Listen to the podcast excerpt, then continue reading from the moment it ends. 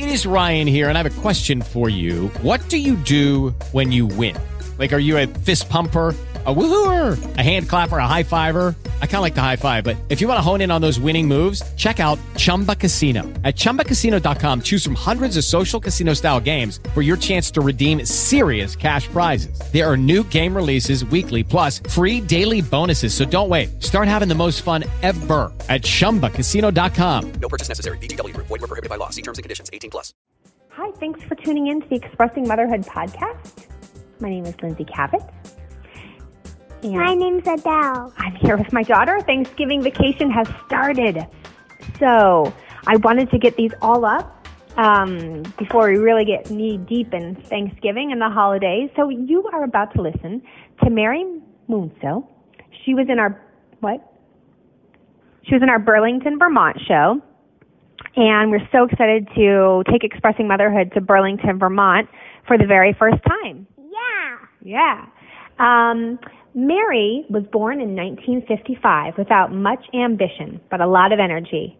I should say that the women write their own bios. I would never say this about Mary, of course. She consistently got into trouble and she almost failed high school and just about everything else that she tried.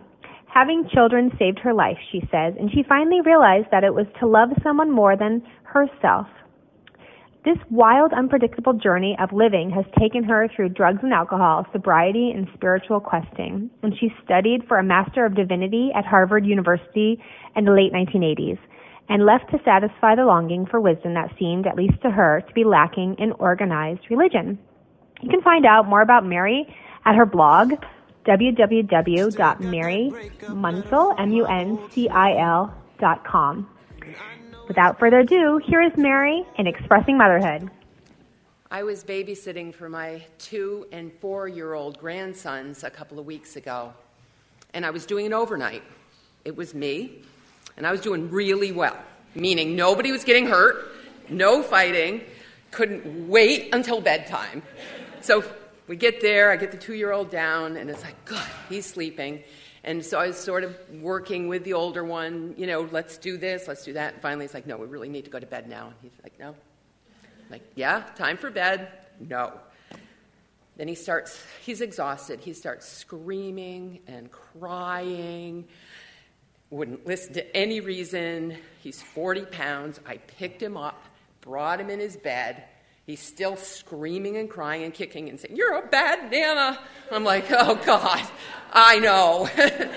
I put him down. I went back in the bedroom I was staying in, I thought, Shit, this had gone so well. I couldn't wait to tell my son and daughter in law, you know, we'd had a really good day. And he's in there screaming his head off still and like sobbing, you know, that kind of. and I'm like, God, I'm. Ugh. So anyway, I waited about five minutes and then I went in. He was ready to talk and he was also ready to listen. And I said, Buddy, I know, I know how it feels. You know, when you don't get your way, all human beings feel this way. It's not just because you're four. I still feel this way. It's a human emotion to feel frustrated and angry when you don't get your way, but you have to learn how not to melt down so much. And he said, Nana, do you ever get frustrated? And I was like, oh my God, five minutes ago I was ready to throw you through the window. I didn't say that. I did not say that. Um, I said yes. And he said, when? And I thought, I love this. He's four years old and he wants an example. You know, he wants that real human connection. Tell me a story. I loved it. And I said, okay, well, a few years ago I was offered a job, and the day before I was going to take the job and move, uh, they told me they didn't want me. They'd hired somebody else. And I said, I was so mad. I got in my car and I screamed for five minutes. And I said, but I was by myself, but I screamed for five minutes. And then it felt horrible, and I had to do something else. And I started breathing, whatever I told. And he was satisfied with that. And so as I went back to bed, I thought about my talk for tonight, which wasn't that. Um, in 1977, I was pregnant with my first child. 22 years old, figured I knew pretty much everything there was to know about life, about being pregnant, about being a mother, knew it all.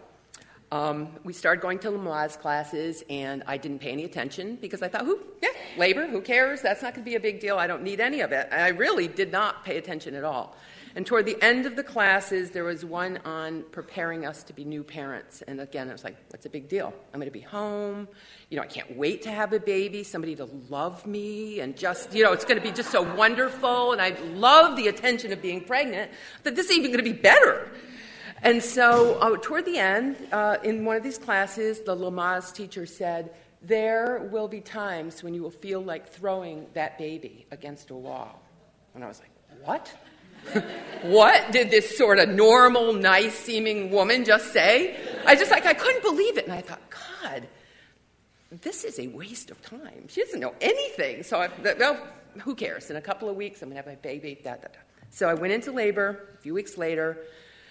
Um, and I was happy. I was in labor. I couldn't wait. I wasn't afraid. And about two hours into it, I was like, oh my God, this hurts.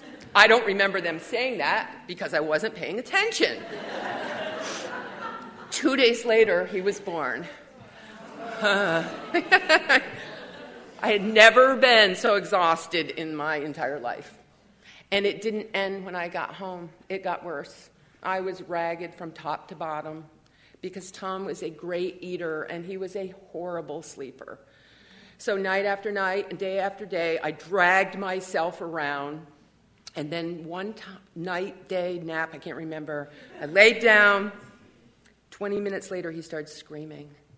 And when I woke up, I didn't feel beautiful and loving and soft and patient. I felt rage, I felt resentment.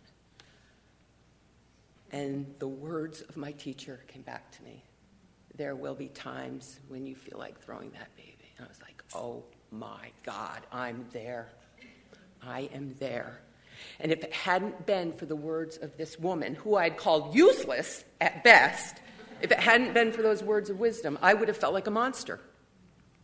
I had a lot to learn. At 63, I am still learning about myself and about life. I'm learning how to be real.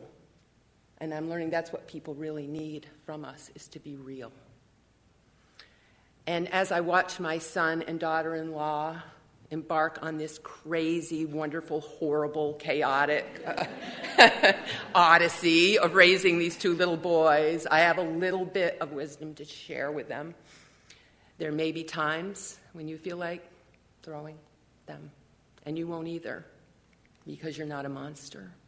You're a mother, a father, a human being being stretched to your limit and your capacity for patience and love. Thank you.